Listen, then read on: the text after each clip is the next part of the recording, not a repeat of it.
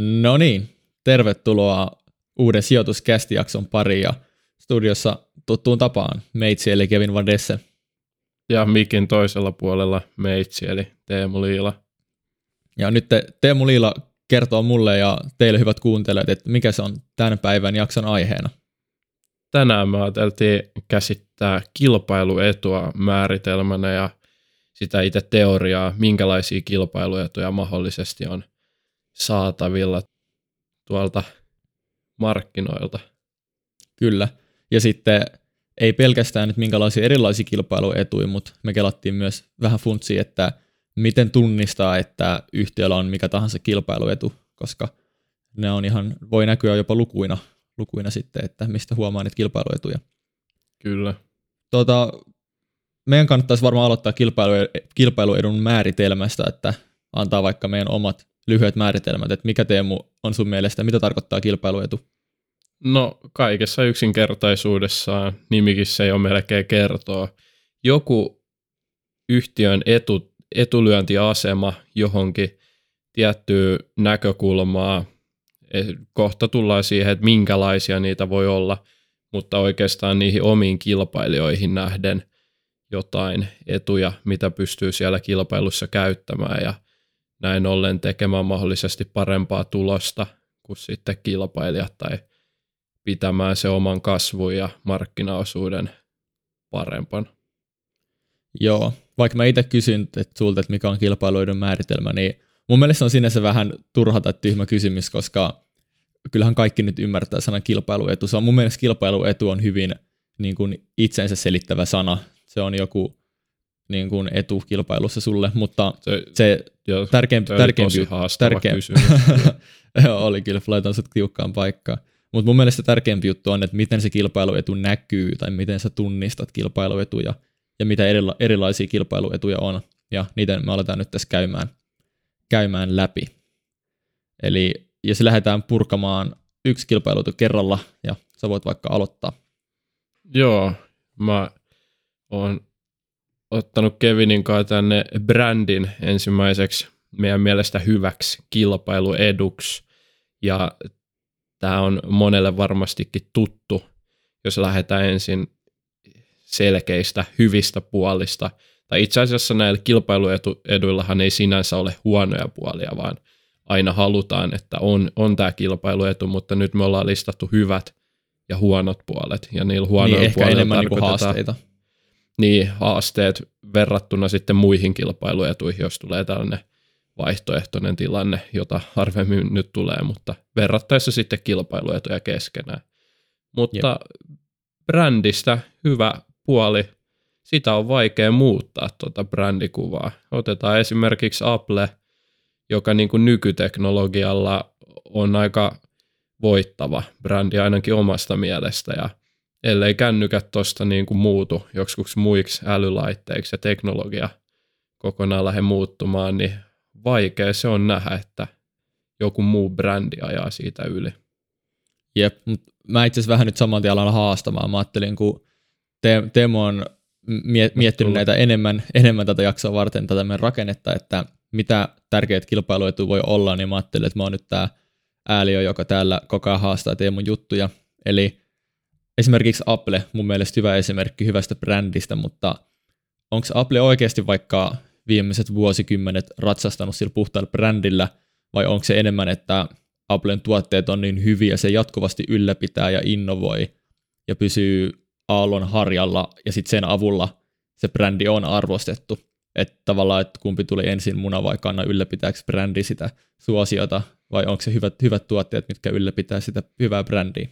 Ai että, kiitos. Oli loistava kysymys.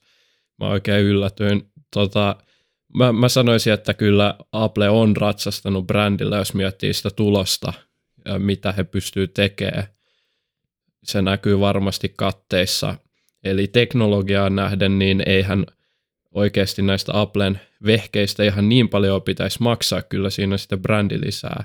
Mun, mun mielestä on selkeästi, mutta sitten toisaalta Applella on myös niin kuin alansa parhaita tuotteita – tietyissä kategorioissa kuitenkin, että kyllä se niin kuin siellä ihan kärjessä kilpailee. Että onhan ne laatuvehkeitä, ei siitä pääse yli eikä ympäri, mutta se, että miksi Apple on, en, ei ole tarkkaa dataa, mutta veikkaisin, että enemmistö puhelimista ihmisillä on Applea, niin miksi näin on, niin se ei ole pelkästään siitä, että olisi laadukkaammat tuotteet, vaan kyllähän se Applen brändi houkuttelee suurimpaa osaa kuluttajista. Joo, eli ei ole ihan niin binäärinen kysymys. Varmaan ruokkii vuorotellen toinen toisiaan, että hyvä brändi mahdollistaa sen, että pystyy myymään tuotteet kalliimmalla, mutta sitten ne oikeasti on myös hyviä tuotteet, joka se auttaa sen hyvän brändikuvan ylläpitämisessä. Just näin. Kyllä tuollaiseen menestykseen on tarvittu molempia, se on ihan selvä juttu. Jep. Sitten mikä itse asiassa vähän niin kuin mainittiinkin äsken, niin hin, hintojen korotus on niin kuin hyvinkin mahdollista näille, näille yrityksille, millä on hyvä brändi ja puhutaan niin kuin hinnoittelun voimasta. Ja jos miettii vaikka just Apple esimerkiksi, tai toinen esimerkki on Microsoft, joka justiinsa teki näin sen Office-paketille, eli joku tämmöinen tunnettu brändi, niin voitte itse vähän niin kuin tsekata, että onko se tarpeeksi hyvä brändi, vai ei miettikää, että se brändi nostaa 10 prosenttia niiden hintoja, niin tuleeko se vaikuttaa merkittävästi myyntiin tai vaikka alarivillekin asti, niin Apple en usko ja Microsoft just todistettiin, että ei vaikuttanut. Kyllä, mun mielestä on aika mielenkiintoista, jos me nyt niin otetaan ihan koulun penkiltäkin tuttui termejä varmaan monelle, eli joustamaton ja joustava kysyntä.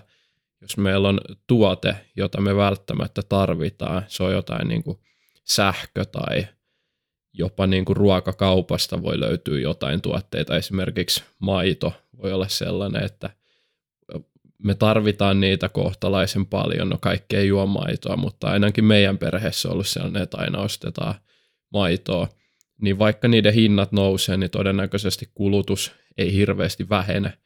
Niin vaikka sitten tällaisissa hienommissa tuotteissa, missä sitten yleensä käy toisin, että kun hinta nousee, niin kulutus selkeästi vähenee, niin jos on tarpeeksi hyvä brändi, niin kuin Apple esimerkiksi, niin voi olla hyvinkin mahdollista, että sitten tällainen hinnankorotus ei vaikutakaan merkittävästi siihen kulutuksen laskuun. Jep, ja voi olla, että on jopa tapauksia, että hinnankorotus nostaa sitä kulutusta, koska se vielä Kyllä. yhdistetään vielä semmoisen korkeampaan ja hienompaan brändiin, ja se haluttavuus nousee siinä, ja voin kuvitella, että vaikka voi olla, että Apple jopa on tästä esimerkkinä, on nostanut ajan mittaan aika aggressiivisestikin niiden tuotteiden hintoja, ja voi olla, että se on jopa niin kuin parantanut sitä brändikuvaa, mikä Applella on. No eikö ne ole ne Hype Beast vaatteet? Niin, totta. Hyvä esimerkki tästä, että joku, onko se, eikö se ollut ihan aikaisemmin niin kuin ihan normaali, tällainen vähän niin kuin Lidli tai extra taso vaate se, oliko se kappa ja sitten yhtäkkiä mm. siitä onkin maksettu ekstraa, muistanko ihan väärin, ja sitten kaikki nämä Supremet ja muut, niin eihän Joo, ne niin kuin kangaslaadulta ole parempia, mutta niistä pitää vähän kalliimpaa hintaa sitten maksaa. Kyllä, vaikka onneksi tämä high, brand, high, tota, high beast brändi sekoilu on vähän ehkä la, laantunut ainakin oman käsityksen mukaan, mutta hyvä esimerkki tuosta. Mitäs tota, mä mainitsit huonot puolet tuossa, että ei tavallaan brändille ei voi olla huonoja puolia, mutta miten se brändi kääntyy sua vastaan, niin mitä, mitä haittaa tästä voi olla? Joo, niin. niin itse asiassa, joo, mä sanoin, että kilpailueduille ei sinänsä ole huonoja puolia, aina halutaan kilpailuetu, mutta toi olikin mielenkiintoinen, koska itse asiassa brändillä hän mun mielestä ainakin voi olla sinänsä huono puoli, että noin mielikuvat ja huono maine, niin ne häviää toisaalta myös ihan hautaan saakka, että sitten ihmiset on myös taipuvaisia tuomitsemaan pienien tai no iso, isojen virheiden takia niin kuin pitkäksi aikaa. Ja sitten toinen tähän niin kuin ei, ei liittyvä, mutta toinen tällainen huono puoli nyt sitten tähän kilpailuetuun liittyen, niin toi teknologian kehitys, kun me ollaan totuttu, että joku brändi liitetään johonkin asiaan, niin sitten kun teknologia kehittyy, niin siitähän tulee ihan niin kuin jopa päinvastoin niin kuin aika kammottavakin brändi, ja tästä pari esimerkkiä, niin ensimmäiseksi mainittakoon toi Nokia, minkälainen brändi se oli joskus ja minkälaisessa mielikuvassa se on nyt lähiaikoina ollut, kun tuli uutta kosketusnäyttöteknologiaa ja mm. sitten vanhat filmtaunit ja kumppanit, kun ne oli hienoja juttuja joskus, niin kenen mielestä ne on nykyään hienoja juttuja, kun leffat pyörii kaikki Netflixissä. Niin Just näin. Ja ei pel- mulle, mulle tuli mieleen, että se ei ole pelkästään teknologian kehittyminen, mutta se on myös tietynlaisten sosiaalisten normien ja semmoisten yhteiskunta muuttuu ja kehittyy, oli sitten hyvään tai huonoon suuntaan niin koko ajan, ja musta tuntuu, että sekin muutos koko ajan kiihtyy, niin esimerkiksi vaikka tietynlaiset niin kuin ihmisoikeudelliset tai ympäristölliset asiat, on, niitä pidetään nykyään paljon korkeammassa arvossa, ja mä tiedän, että esimerkiksi vaikka H&M, mä en ole varma, onko se ikinä ehkä loistanut brändillään, mutta ainakin ollut tosi tunnettu brändi ja on edelleen, mutta se on kääntynyt varmaan ainakin osittain sitä yritystä vastaan, koska niillä on ollut paljon ongelmia just liittyen vaikka ihmisoikeuksiin ja lapsityövoimaan, niin moni äänestää jaloilla ja menee johonkin toiseen kauppaan, koska ne ei halua tavallaan tukea semmoista, semmoista yhtiötä. Kyllä, se on just näin. Pitäisikö meidän mennä Kevin eteenpäin? Haluatko sä esitellä mennään, meille mennään seuraavan vai mikä on meidän taktiikka tähän? Joo, mä voin, mä voin sanoa, eli yrityskulttuuri ja henkilöstö. Me ollaan Teemun kanssa niputettu tämä yhteen, vaikka ne on vähän, vähän niin kuin kaksi eri asiaa, mutta hyvin käsi kädessä menee. Ja no, no mitäs hyviä puolia tällä tämmöisellä kilpailuedulla voisi vois sitten olla, niin hyvä yrityskulttuuri niin mahdollistaa kehittymisen, kannustavan työilmapiirin, öö, työntekijät, saadaan työntekijöistä maksimaalinen teho irti, ne työntekijät voi usein pysyä siinä yrityksessä kauemmin. Öö, erilainen viestintä on paljon tehokkaampaa. Siinä on tosi paljon semmoisia pieniä asioita, mitkä kumuloituu pitkällä juoksulla ja tietyllä lailla pinoon ne kortit just sillä lailla sille yritykselle, että sillä on, mahdoll- sillä on kaikki eväät menestyä mahdollisimman hyvin, hyvin tota, jos on hyvä yrityskulttuuri. Ja tietenkin henkilöstö, yritykset koostuu henkilöistä, niin jos sulla on fiksui työntekijöitä, jotka on tosi hyviä siinä, ne on avainhenkilöitä, niin sehän voi olla ihan valtava kilpailuetu. Kyllä, ja nimenomaan se, että lähdetään ihan niinkin perusasioista kuin, että työpaikka, kiusaaminen ja muut jätetään suosiolla pois. Toki sijoittajalle vähän vaikea asia lähteä tutkimaan, mutta eiköhän sitäkin pitkällä aikavälillä sitten opi vähän hahmottaa, kun tuntee paremmin Kyllä. yhtiöitä, seuraa keskustelua. Ja niin kuin ihan muutenkin sellainen, että miten siellä ollaan motivoituneita, sitoutuneita. Sijoittajalle tämä sitoutuminen näkyy sisäpiiriomistuksina esimerkiksi. Kyllä ne pienet asiat just nimenomaan, niin kuin Kevin sanoi, niin pitkä juoksulla vaikuttaa älyttömästi, että kasaantuu niitä hyviä tekoja hyvien päälle, niin korko korolle ilmiö pääsee siinäkin sitten rullaamaan. Jep, ja tämä on, tämä on mielenkiintoinen kilpailuetu erityisesti tuo yrityskulttuuri, koska niin kuin Teemu sanoit, niin sitä on aika vaikea tunnistaa ainakin aluksi ja kaikkea niitä yrityksen sisällä tapahtuvia asioita ei välttämättä voi huomata ollenkaan. Mutta kun se yrityskulttuuri on hyvä, niin se aiheuttaa sen, että niin kuin mä sanoin, saadaan maksimaalinen teho ja kaikki voi loistaa niillä omilla taidoilla, mutta se myös sitten kutsuu uusia työntekijöitä ja uusia, uusia osaajia siihen porukkaan mukaan ja miettii vaikka jotain IT-palvelualaa, ja ne, yrit, ne yritykset niin kuin elää niillä konsulteilla. Yritys, on parhaat konsultit, niin se on paras yritys. Niin se yritys, kuka houkuttelee eniten työntekijöitä siihen mukaan, niin sehän pitkällä juoksulla todennäköisesti tulee menestyä kaikista parhaiten. Ja e, tämä, tämä on niin tietyillä aloilta on vielä erityisen korostetun tärkeä kilpailuetu, että on yhtiö, missä ihmiset haluavat olla töissä ja minne ihmiset haluavat mennä töihin. Kyllä. Mitäs sitten sellaisia puolia, mitkä sitten petais sitä, että yrityskulttuuri ja henkilöstö ei välttämättä olekaan niin hyvä kilpailuetu?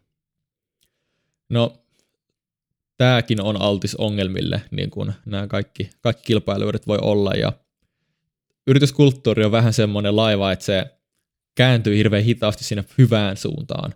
Sitä on hirveän vaikea rakentaa, se on pitkä urakka, ja ei ole oikein semmoista selkeät kaavaa, miten se onnistuu, mutta tavallaan se laiva kääntyy siihen väärään suuntaan tai menee jotenkin karipäin hirveän nopeasti. Eli jos vaikka tulee uusi henkilö johtoryhmään, niin se voi ihan hyvin omalla toiminnalla myrkyttää sen kulttuurin aika nopeastikin. Ja sen kulttuurin uudestaan rakentaminen on taas hidas ja epävarma prosessi, ja se on ehkä tavallaan suurin ongelma, että siinä on aika korkea riski, joka perustuu niin yksittäisiin henkilöihin. Kyllä, ja hei, aika loistava esimerkki, kun me Kevinin kanssa seurataan urheilua paljon, niin nyt NHL on ollut aikamoinen kohu sellainen joukko kuin Chicago Blackhawks, todella legendaarinen Original Six joukkue oikein, ja isolla brändillä on ollut yleensä tähän asti, ja nyt sitten nousi tällainen kohu kymmenen vuoden takaa, että oliko valmentaja oli hyväksi käyttänyt pelaajaa siellä ja kun oli Chicagolla sitten jo 2010 playoffit taisi olla menossa, niin tästä sitten vaiettiin kapteenit ja johtoryhmää myöten, ettei nyt sekoiteta pelaamista, että saadaan se Stanley Cup hoidettua ja niinhän Chicago sitten hoitikin, mutta aika niin kuin törkeällä tavalla, että siellä jätettiin niin kuin isot asiat huomiotta ja nyt kun se on noussut sitten esille, niin varmasti monella toi mielikuva sitten tästä koko organisaatiosta on muuttunut aika paljonkin toiseen suuntaan. Kyllä. Ja just tämä, että kun se nojaa paljon avainhenkilöihin, no yrityskulttuuriin, mutta e, enemmän jos puhutaan vielä tästä niin kuin henkilöstöstä ja niistä osaajista öö, kilpailuetuna, niin miettii vaikka aktia, jolta lähti monta salkunhoitajaa esimerkiksi. Taisi olla kauppalehdessä, käytettiin termiä tähtisalkunhoitajat, Mika Heikkilä ja Kyllä. Olli Viitikko, niin voisin kuvitella, että aika moni asiakas myös lähti aktialta, koska ne oli alun perin tullut, tullut tavallaan siihen varainhoitopuolen mukaan sen takia, koska ne arvosti näitä varainhoitajia. Joo, toi oli toinen oikein hyvä esimerkki. Varmasti sitten niin kuin toi Warren Buffettin rooli Berkshirella ja sitten kun joskus aika jättää, niin saa nähdä, että mitä osakkeen arvostukselle oikein käy. Kyllä. Tota, mennään, mennään seuraavaan kilpailuetuun. Teemu voi kertoa meille, että mikä se on. Joo, no tämäkin on mainittu jo jaksossa ja se on nyt ihan niin kuin itsessään täällä omana kohtana, eli teknologia. Ja yhtiö voi saavuttaa suuret kilpailuedut omalla tai omalla omanlaisen teknologian, johon mui, muilla ei ole vielä pääsyä, eli kilpailuetu voi perustua siihen, että muut ei osaa esimerkiksi valmistaa samoja tuotteita. Ja Kyllä. tämähän nyt on aika selkeä esimerkki sitten tuosta Teslan tapauksesta, että toki muut osaa valmistaa, mutta heidän teknologia mahdollistaa tällä hetkellä tehokkaimman tuotannon ja taitaa olla niin kuin kärjessä sekä tuotannossa että sitten aika monella muullakin kategorialla niin noi Teslan sähköautojen niin kuin käytännöllisyys ja muut ominaisuudet. Joo, ja nimenomaan, että speksit on kunnossa varmaan sekä range että öö, lataus, mahdolliset latausnopeudet ja veikkaan, että huippunopeudet uudessa S-Model Playdissä myös kiihtyvyys 0 niin 0 200 ja varmaan joka ikinen speksi, mitä pystyy kuvitella, niin jos se ei ole ykkönen, niin on kyllä ainakin palkintopalleilla. Ja tämä tietenkin, että mun mielestä olisi parempi, että sä teet asia, mitä muutkin voi tehdä, mutta sä teet sitä vaan paremmin, koska sitä voi olla vaikeampaa kopioida. Niin kuin, sitten on niin kuin patentteja, ja sulla on joku teknologia, ja vaikka muut osaisi tehdä sitä, niin ne ei vaan saa, koska sulla on patentti siihen, niin se ei välttämättä ole mun mielestä, ja tämä on ehkä nyt enemmän vaan mun henkilökohtainen mielipide, niin se ei välttämättä ole niin hyvä kilpailuetu, koska kun se patentti raukee, niin sitten kilpailijat voi iskeä hampaansa kiinni siihen teknologiaan, mutta esimerkiksi Tesla toistaiseksi, niin kyllä kaikki muutkin autovalmistajat saa tehdä akkuja ja sähköautoja sun muita, mutta Tesla on onnistunut tekemään sen vaan tehokkaammin ja paremmin toistaiseksi kuin, öö, kuin muut, muut kilpailijat, niin Kyllä mun, mun mielestä on jotenkin kivempi tapa olla tämmöinen teknologinen kilpailuetu kuin mitä se olisi, se olisi pelkkä patentti. Joo, tässä ollaan päästy loistavaan tilanteeseen just siinä mielessä, että muut on jo yrittänyt kopioida sitä niin kuin Teslan mahtista teknologiaa siellä, mutta ei ole siihen ihan yhtä hyvin vielä pystynyt ja Jukka Lepikko on ainakin ollut sitä mieltä tuolla Traders Clubin puolella, että nyt niin kun moni pelkää sitä, että muut ottaa Teslaa kiinni ja se ei ole kohta ainoa toimija, joka pystyy tehokkaasti sähköautoja tuottamaan, niin hänen mielestä Tesla on ottanut enemmänkin tässä nyt matkaa sitten muihin kilpailijoihin koko ajan, joka sitten nimenomaan olisi vahva näyttö tästä teknologiasta ja siinä ehkä just nimenomaan parempi asia kuin se, että muut ei ole vielä edes yrittänyt kopioida tätä liiketoimintaa. Joo, ihan täysin samaa mieltä. Mitä sä oot Teemu mieltä sitten, jos on vaikka, vaikka semmoinen patenttitilanne, että ainoa firma, joka tekee tiettyä tuotetta tai jolla on tietty teknologia hallussa ja niillä on sen ansiosta niin kuin monopolia-asema, niin tykkääkö sä tällaisista tilanteista tai näetkö jotain niin kuin riskejä näissä tilanteissa? Joo, siis kyllä mä sen niin kuin enemmän näen positiivisena, että siellä on, on ne patentit. Mä en ole ihan varma, mitä, sä ha- mitä riskiä sä haet tässä. Haluatko sä vielä täsmentää tai avaa? Joo, no mä voin vastaa omaan, omaan kysymykseeni sitten, et pysty lukemaan ajatuksia sitten.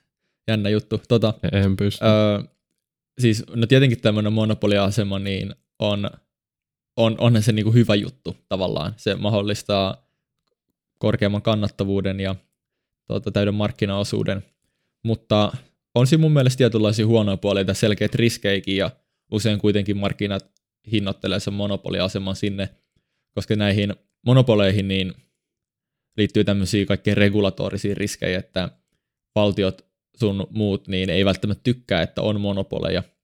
Ja sitten niitä halutaan säädellä ja tavallaan halutaan luoda semmoisia tilanteita, missä on paljon luonnollista kilpailua ja nähdään monelle teknologiafirmalle, kello on ollut lähes monopolimainen asema niiden teknologian tai tuotteen ansiosta, niin sitten on tullut erilaisia no oikeus, oikeuskäsittelyitä ja säädöksiä ja tiukennuksia sitten, mitkä on ö, syönyt niiden rivejä.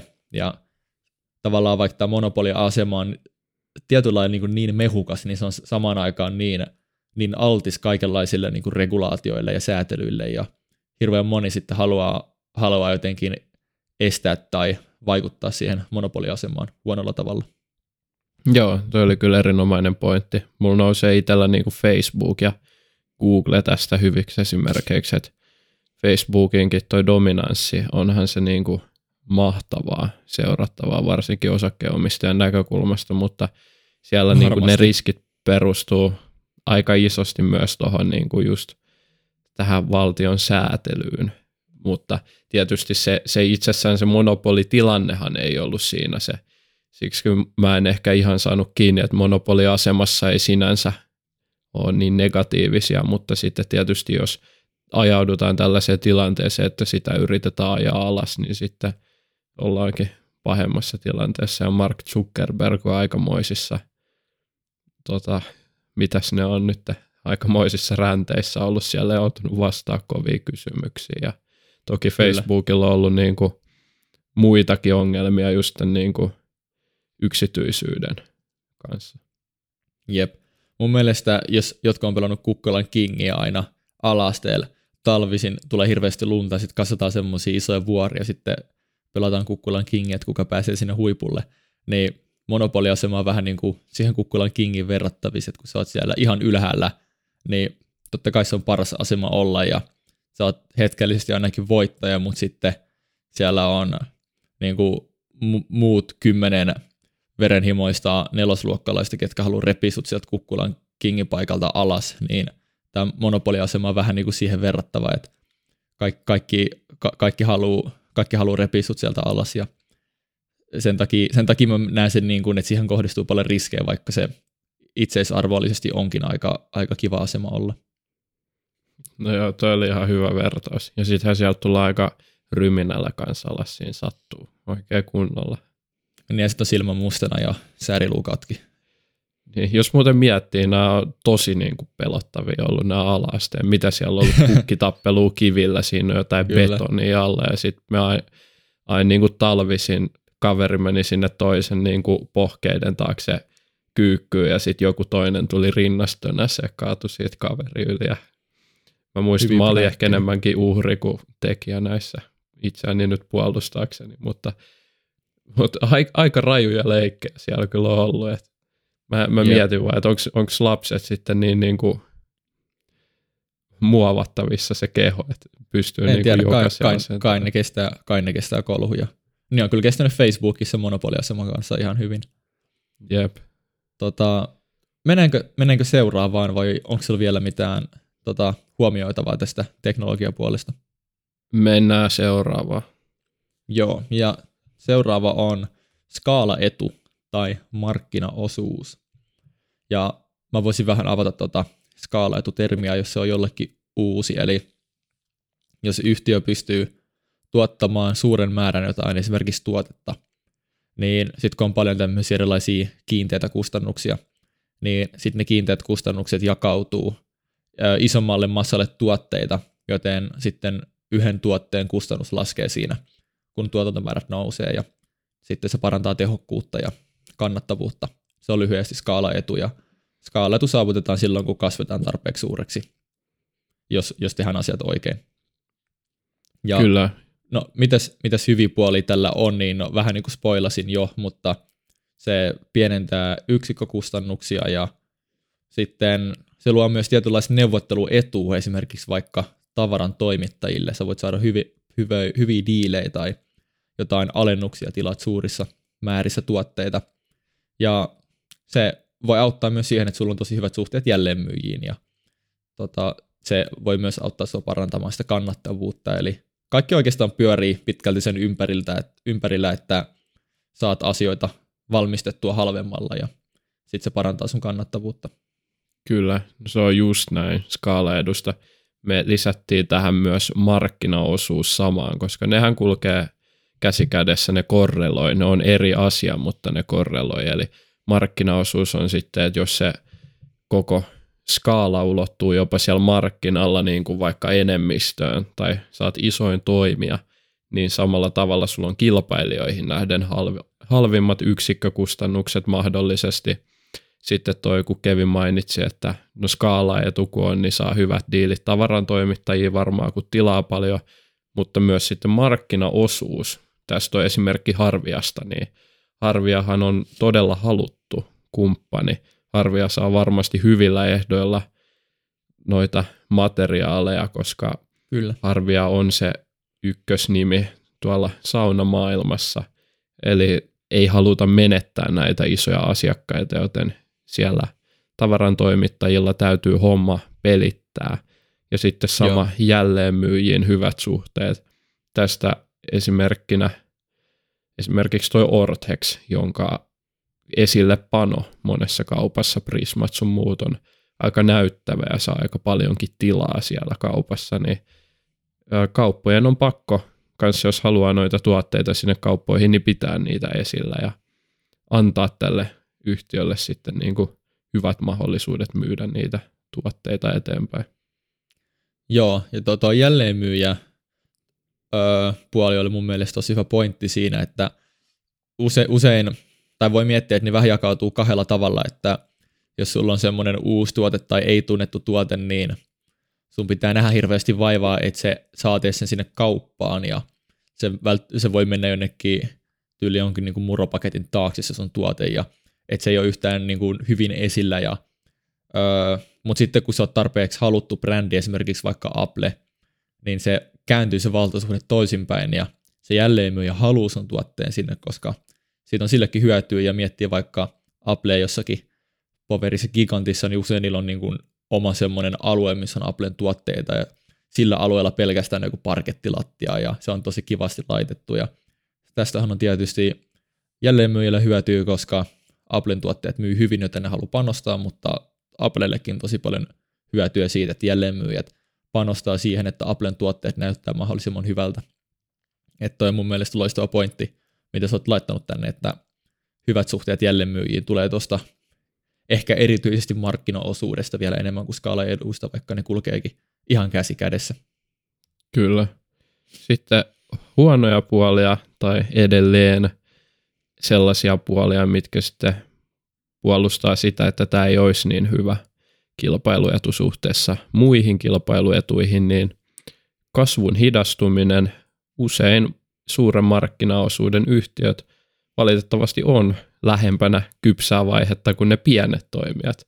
Se on aika selvä. Toki uusia markkinoita syntyy, kun kehittyy uusi teknologia, että eihän sekään ole tavoiteltava tilanne, että on siellä niin kuin vanhan toimialan pienenä yrityksenä jonkun kuolevan toimialan. Yhtä lailla siinäkin ollaan kypsässä vaiheessa jo. Mutta se, että sä oot niin kuin suurella markkinaosuudella, niin vaikeampi siellä on kasvaa sitten.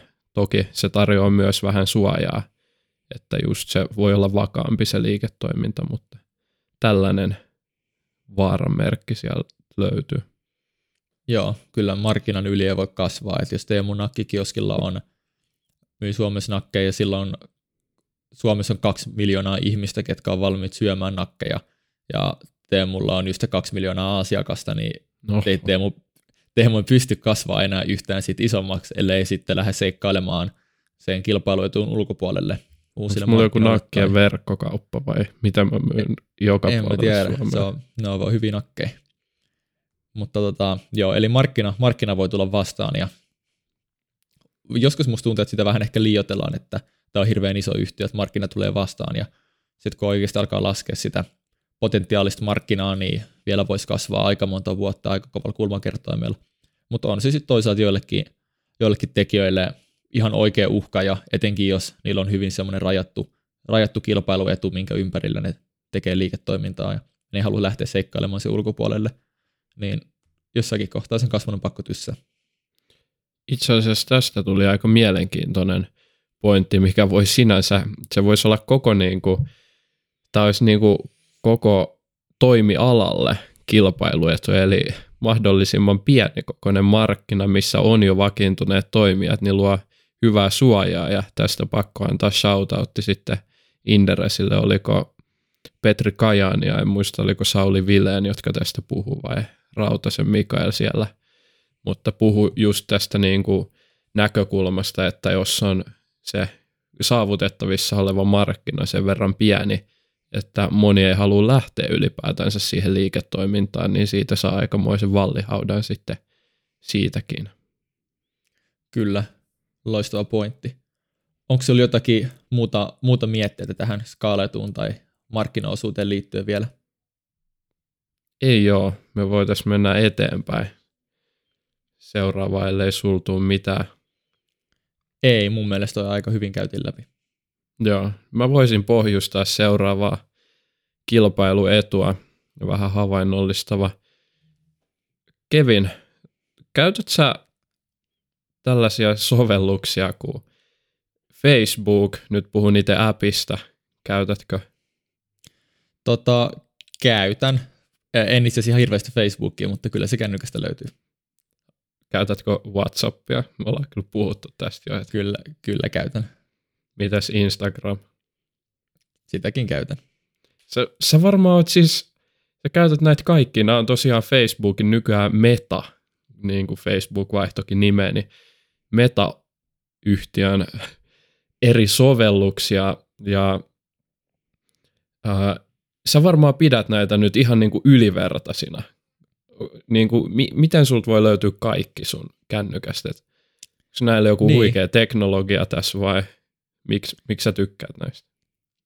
No, se on kuule sen takia, että kaikki muutkin käyttää niitä, niin se tekee niistä aika käteviä sovelluksia. Eli oot sä nyt niinku ryhmäpaineen alla tässä?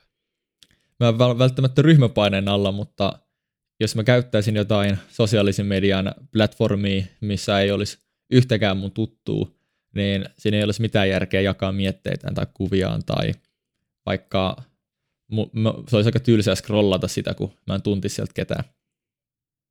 Joo, no mites Kevin, onko meillä tässä käsillä jonkinlainen kilpailuetu nyt sitten? Onko tämä no. yhteisöllisyys sun mielestä kova kilpailuetu? Joo, loistava segway. Tota, mun mielestä yhteisö on todella hyvä kilpailuetu, jopa, jopa yksi parhaimmista kilpailueduista.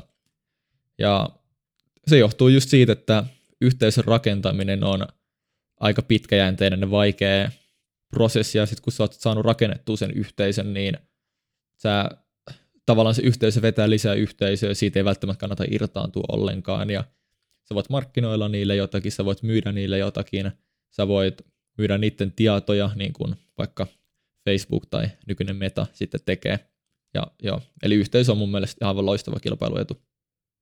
Joo, ja siis silloin kun mä esimerkiksi aloitin Lutissa opiskelut ja kaikki fuksitapahtumat sun muut alkoi, niin siinä kun tuli, taisi olla niin, että meille otettiin niin kuin WhatsAppissa tuutoryhmät yhteyttä ja sanoi, että käykää sitten Facebook-appissa ilmoittautumassa tapahtumiin ja katsomassa lisätietoja, niin jos tässä olisi nyt välissä ehtinyt poistaa Facebookin niin aika nopeasti, se olisi tullut takaisin, että tämä, että kaikki on siellä, niin ehkä sieltä yksittäisiä ihmisiä poistuu, osa tulee vielä takaisin, ja sitten vaikka yksittäisiä ihmisiä poistuu, niin tällä hetkelläkin edelleen sinne tulee sitä enemmän porukkaa takaisin kuin mitä poistuu. Sama pätee siis ehdottomasti niin kuin Instagramiin, että Facebook-appina ehkä omasta mielestä näistä huonoin, mutta se on ihan valtava kilpailu, että niin kuin Kevin sanoi, niin yksi parhaista kyllä. Joo, minkä takia se on mun mielestä yksi parhaista, niin että se on ihan älyttömän tahmea, että sulla on miljoonien tai jopa miljardien, niin kuin vaikka Facebookin tapauksessa, kokoinen yhteisö, niin ei, ei kuka tahansa uu, uusi niin kuin ambulanssijohtaja tuu sinne ja perusta, niin kuin, ei, ei, yhteisöjä ei vaan perusteta, ne on yleensä rakennetaan hyvin pitkällä, pitkänä aikajänteen aikana ja sitten kun sä oot, tässä on myös semmoinen tietynlainen first mover advantage, eli se kuka tekee sen ekana, niin usein, usein sitten saa sen isoimman potin siitä kakusta, eli sä meet johonkin uudenlaiseen vaikka sosiaalisen median platformikonseptiin, ja sä luot sen ympärille sen yhteisön, niin vaikka tulisi vastaava platformi samanlaiselle konseptille, mutta sieltä puuttuu se yhteisö, ja se yhteisö on jo sillä toisella platformilla, niin vähän, miksi ne vähän niin kuin siirtyy? Se on hirveän vaikea saada niin kuin noin suuria massoja ihmisiä siirtymään sille toiselle alustalle, vaikka se olisikin parempi. Et ei, vaikka Facebook, niin mun mielestä Facebook on aika huono sosiaalinen media. Se ihan vaan niin käyttöliittymästä, se, miltä se näyttää lähtien, niin eihän se ole, se on aika keskinkertainen. Mutta se hoitaa sen tarkoituksensa tarpeeksi hyvin, niin siellä on niin paljon ihmisiä, että ei vähän niin kuin kannata lähteä yrittää, yrittää sitten mihinkään uuteen sosiaaliseen mediaan. Kyllä, Facebook on ihan kuraa no, no, no niin, ei nyt sentään. se, on, se on mun iso jenkkiomistus, mutta se, se kun, on, kun tunnistaa sen kilpailuedun, niin se on huikea juttu. Instagram on kyllä sitten hyvä sovellus, että kyllä. siellä tulee, mä itse asiassa varmaan niin kuin vanhempienkin läsnäolo karkuttaa itse kunkin sieltä Facebookista aina sitten viimeistään niin kuin lähellä täysi-ikäisyyttä. Joo, ja kaikki ne tota, päivitykset sitten erilaisista marjanpoiminnoista sun, sun muista, niin ei välttämättä ole niin, ei ole välttämättä ole niin samaistuttavia. Mun, mun mielestä tota, mä kerran itse asiassa tavallaan pääsin katselemaan tätä vähän niin kuin tarkemmin, että kuinka vaikeaa on muodostaa niin kuin merkittävä yhteisö. Mä muistan, kun tuli uusi sosiaalinen media, tai se oli joku Vevo tai Vivo tai joku tämmöinen, ja se vaikutti tosi hyvältä. Mä itse latasin sen ja mä puhuin kaikille mun frendeillekin, se oli tyyli, että joku ekat Sä mainostit 000, mulle sitä. Joo, joo, kyllä. Ekat 10 000, ekat 100 000, joku tämmöinen luku, niin sai sen ilmatteeksi ja sitten se maksoi tyyli jotain muutama euron se appi. Ja se oli siis ihan Instagramin tyyppinen pieni niin kuin nyanssieroja, mutta mun mielestä paljon hienompia, paljon parempia. Jotenkin se oli aika siistiä, muutama mun tuttu menikin sinne ja sitten se niin kuin oli mulle, mutta se oli jotenkin hirveän vaikea saada niin kuin suurta porukkaa frendeikin lataamaan sinne menemään sinne ja loppujen lopuksi siellä oli ehkä joku kymmenen mun tuttua ja mä nyt jaksan niin kuin kymmenen ihmisen takia olla siellä ja jakaa jotain kuvia. Ja sitten se vaan jäi, mä poistin se appin ja niin kuin periaatteessa loistava alusta, mutta nimenomaan se yhteisö oli, joka puuttui ja siinä huomasi, että kuinka vaikeaa sinne on saada sitä porukkaa.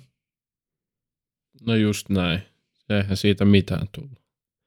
Vaikka sitä kovasti suosittelit. Kyllä.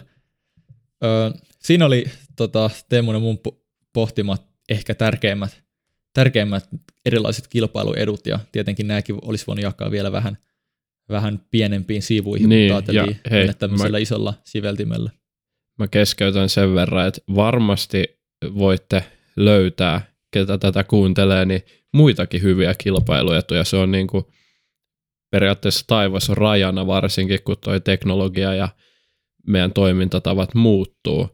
Eli Kyllä. nämä on, nämä on aina nämä kilpailuedut subjektiivisia. Toki mä veikkaan, että kaikki on aika lailla samaa mieltä näistä edellä mainituista, mutta varmasti löytyy vielä jotain hyviä, että nämä oli meidän listaukset nyt niin kuin meidän mielestä tällä hetkellä kovimmat kilpailuedut. Jep. Sitten käydään vielä lyhyesti läpi Teemu, että nyt meillä on näitä erilaisia kilpailuetuja, niin voitko sä tunnistaa tämmöisen kilpailuedun ja niin kuin mistä, onko jotakin strategioita tai viitekehyksiä tai lukuja, miten sä voit havainnoida, että hei, että tällä yhtiöllä saattaa olla kilpailuetuja. Joo. No mun mielestä niin kuin ehkä mukavin tapa on pohtia sitä ihan laadullisesti, mutta toki tunnusluvuista, niin kuin esimerkiksi oman pääoman tuotosta ja sitten erilaisista tulosmarginaaleista, kuten bruttomarginaali ja sitten liikevoittomarginaali. Eli monesti analyyseissä EBIT-prosentti, niin ne voi tunnistaa kilpailuedun, mikäli nämä on siis Joo. korkeammalla kuin verrokeilla eli kilpailijoilla. Joo, mä kysyn sulta, veikkaan nyt yllättävän vaikeankin kysymyksen vähän nyt, tota, en päästä sua näin helpolla, eli sä nyt totesit, että voi huomata siitä, että yhtiö vaikka kasvaa nopeammin kuin muut ja sillä on samalla korkeampi kannattavuus kuin muut, mutta minkä takia sitten joku yhtiö, jolla on joku kilpailuetu, niin minkä takia se pystyy kasvamaan nopeammin kuin muut ja kannat, samaan aikaan kannattavammin kuin muut? Joo, no tässä on ihan käsittämättömän paljon just näitä mahdollisia teitä, mutta se yhtiö pystyy jollain tavalla saavuttamaan enemmän. Esimerkiksi toi yhteisö, niin siinä yhteisö, ja tässä siis asiat linkittyy hyvin paljon toisiinsa, eli sulla on iso yhteisö, sä saat mahdollisesti skaalaa etua sitä myötä, jolloin sun tulos Facebook pystyy tekemään käsittämättömiä marginaaleja. Me puhuttiin Teslan teknologiasta, se automaattisesti parantaa katteita, ö, tehostaa liikevaihtoa, kun saadaan nopeammin autot myytyä. Brändi samalla tavalla vaikuttaa katteisiin ja nämä linkittyy tosi paljon toisiinsa. Myös yrityskulttuuri ja henkilöstö, ne voi vaikuttaa teknologian kehitty- kehitykseen, pienet asiat siellä takana. Eli Joo. tästä voi niinku, tästähän voi tehdä sellaisen vanhan kunnon ala-asteelta tutun sellaisen ruudukon, tai mikä se on, vet- vetelet viivoja toisiinsa, niin tästä saa vaikka sata erilaista viivaa, mitkä Kyllä. linkittyy. Eli no, noita, kun miettii, niin sieltä noita kauttahan se hyvä kannattavuus ja kasvu sitten syntyy. Jep, ja nimenomaan jos yhtiöllä, kun kilpailuetu voidaan ehkä yksinkertaistaa siihen, että joku tuote tai palvelu on jollakin tapaa parempi, niin kuin tosi vahvasti kärjistää, niin jos se on oikeasti parempi se tuote tai palvelu, niin tietenkin se vetää kuluttajia puoleensa, joka mahdollistaa sen kovemman kasvun, ja samaan aikaan siitä voidaan pyytää enemmän rahaa, koska se on parempi tuote, niin siitä ollaan valmiit maksaa enemmän, joka mahdollistaa sen korkeamman kannattavuuden, ja sitten ei välttämättä tarvitse käyttää niin paljon resursseja asiakashankintaan, koska kaikki haluaa sen parhaimman tuotteen itselleen ja tota, se, on, se on ehkä se, mistä yhdistyy tämä kombinaatio sitten kovaan kannattavuuteen ja markkinaosuuksien valtaamiseen. Kyllä. Tota, voiko se tunnistaa tämmöisen kilpailuedun sitten tietämättä, että mikä se kilpailuetu on? Ihan vaan, että sä oot silleen, että no, että tämä nyt on varmaan joku kilpailuetu, mutta en mä vielä tiedä, mikä se on. Vai Niin, pitääkö voi- aina pinpointtaa se, että tämä on tämä kilpailuetu? Että voiko vähän niin kuin yleistää, että no tällä on Niin, tällä- kilpailuetu, niin, kun, kun tämä on kannattava. Mun mielestä ei voi tehdä noin, tai jos, jos me nyt lähdetään, että no itse asiassa tämä on tosi hankala kysymys. Siis jos, jos me löydetään markkina, jolla on kymmenen oikeasti hyvin verrattavissa olevaa, nyt tämä ehkä vaatii sen, että ne on tosi verrattavissa. Jos me verrataan taas Eli niin kuin hyviä verrokkeja. niin jos me verrataan esimerkiksi, kun Indereskin listaa verrok, verrokkeja, toisillehan se tulee tosi helposti. Sille, että kamuksi voidaan verrata Laakkoseen ja K-kaaraa ja näin Kyllä. poispäin. Ne ei ole pörssiyhtiöitä. No ö, sitten, mitä jos me otetaan Ortex? Onko, onko muuta Suomen maalla toimivaa puhdasta muovivalmistaja, joka tekee näitä samantyyppisiä säilytystuotteita? No ei oikein. Mitä sä vertaat? No sä vertaat ehkä Fiskarsiin. Sitten saatat jonkun harvian. Mitä muita kulutustuotteita sä niin keksitkään sieltä Kyllä. tätä rap, rapalan heität siihen verrokiksi. Sitten kun sä näit sun pitää, niin laajentaa sitä, sun pitää laajentaa sitä allasta, mistä sä poimit niitä yhtiöitä ja aina niin, niin, niin tässä tapauksessa sä et voi kyllä vetää mitään johtopäätöksiä mun mielestä, mutta jos sulla on Kamux VS sitten kymmenen muuta täsmälleen saman niin kuin liiketoiminnan tai me, melko saman liiketoiminnan yhtiötä, niin siitä voi aika helposti katsoa, että tuolla on kaksi pinnaa parempi EBIT-marginaali, niin siinä uskaltaa jo jopa ehkä sanoa, että on kilpailuetu pakosti jossain, mutta sitten tässä toisessa esimerkissä niin en lähtisi sanomaan, että joku, näitä molempia yhdistää se, että mun mielestä hyvä sijoittaja lähtee aina kuitenkin tutkimaan ja miettimään, että mikä on sen kilpailuedun lähde, koska muutenhan sitä ei tiedä, että onko tätä kilpailuetua vaikka mahdollista menettää. Joo, ihan loistava pointti. En ollut itse miettinyt tuolta näkökantilta, mutta tavallaan just se, että kuinka hyvät verrokit sä pystyt valita sille yhtiölle, niin määrittelee sen, että kuinka tavallaan luotettavaa tai laadukas se data on, eli vaikka että sit sulla on vähän parempi kannattavuus ja kasvu kuin verrokit, niin johtuuko siitä, että sä toimit ihan eri toimialalla, vai johtuuko se oikeasti siitä, että sä teet joitakin asioita vaikka paremmin tai tehokkaammin, tai sulla on laadukkaampi tuote. Mm, hyvä pointti. Tota, mennään vielä pois sitten näistä lukujen murskaamisesta ja tota, Teemu, Teemu ja minä ajateltiin esitellä tämmöinen tietynlainen viitekehys, että miten pystyy pohtimaan yhtiön kilpailuetuja ja erityisemmin tietynlaista nokkimisjärjestystä tai arvoketjuasemaa sitten sen kilpailukentässä. Ja mikä se Teemu on? Joo, sehän on legendaarinen porteri viisi voimaa, eli tällaisen jenkki liiketaloustieteiden professori Michael Porterin kehittämä teoreettinen malli sitten vähän miettiä niitä kilpailuetuja. Että tämä mallihan ei ratkaise sitä, että onko yhtiöllä kilpailuetua, mutta tämä voisi olla sellainen jokaisen niin kuin jostain, jos on joku sijoitusvihko tai joku, missä kirjoittaa vähän ylös tutkimia yhtiöitä ja niiden kilpailuetuja ja tunnuslukuja, niin kirjoittaa vaikka sitten nämä portterin viisi näkökulmaa siihen ja sitten siihen lista, että löytyykö tältä yhtiöltä näihin joku kilpailuetu, niin tämä on nyt niin kuin viitekehys sille. Joo.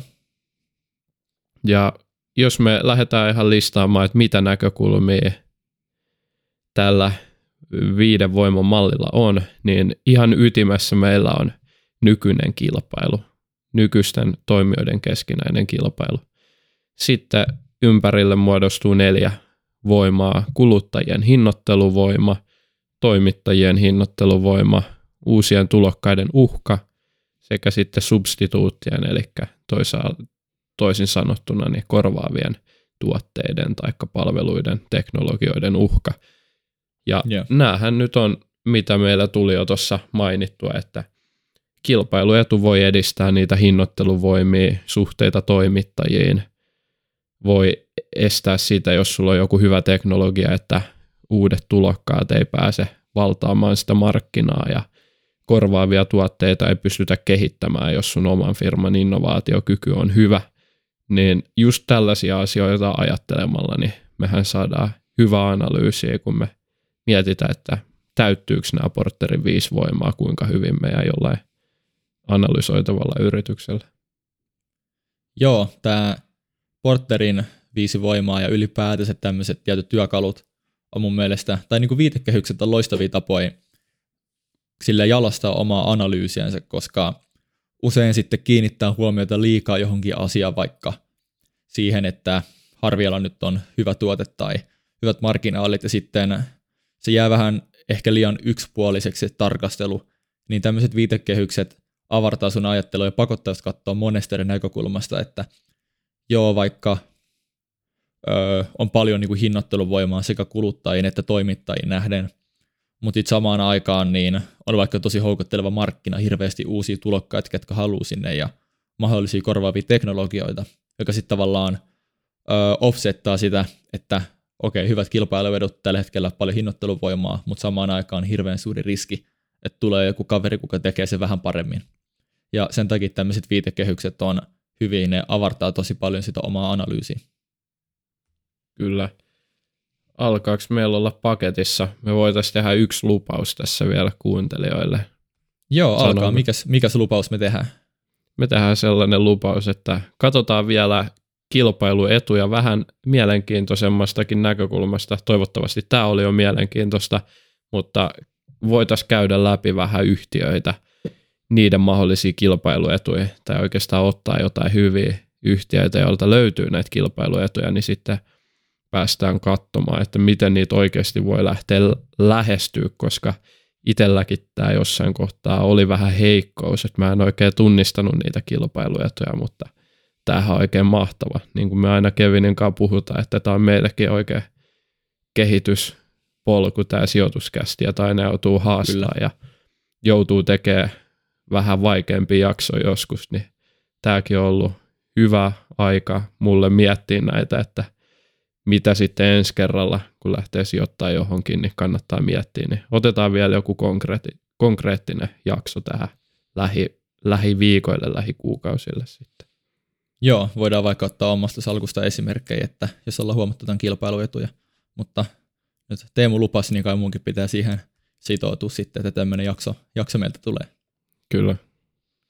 Mutta se oli jakso purkissa ja kiitos kaikille kuuntelijoille. Me nähdään ja kuullaan ensi kerralla. Se on just näin. Kiitos ja morjes. Morjes.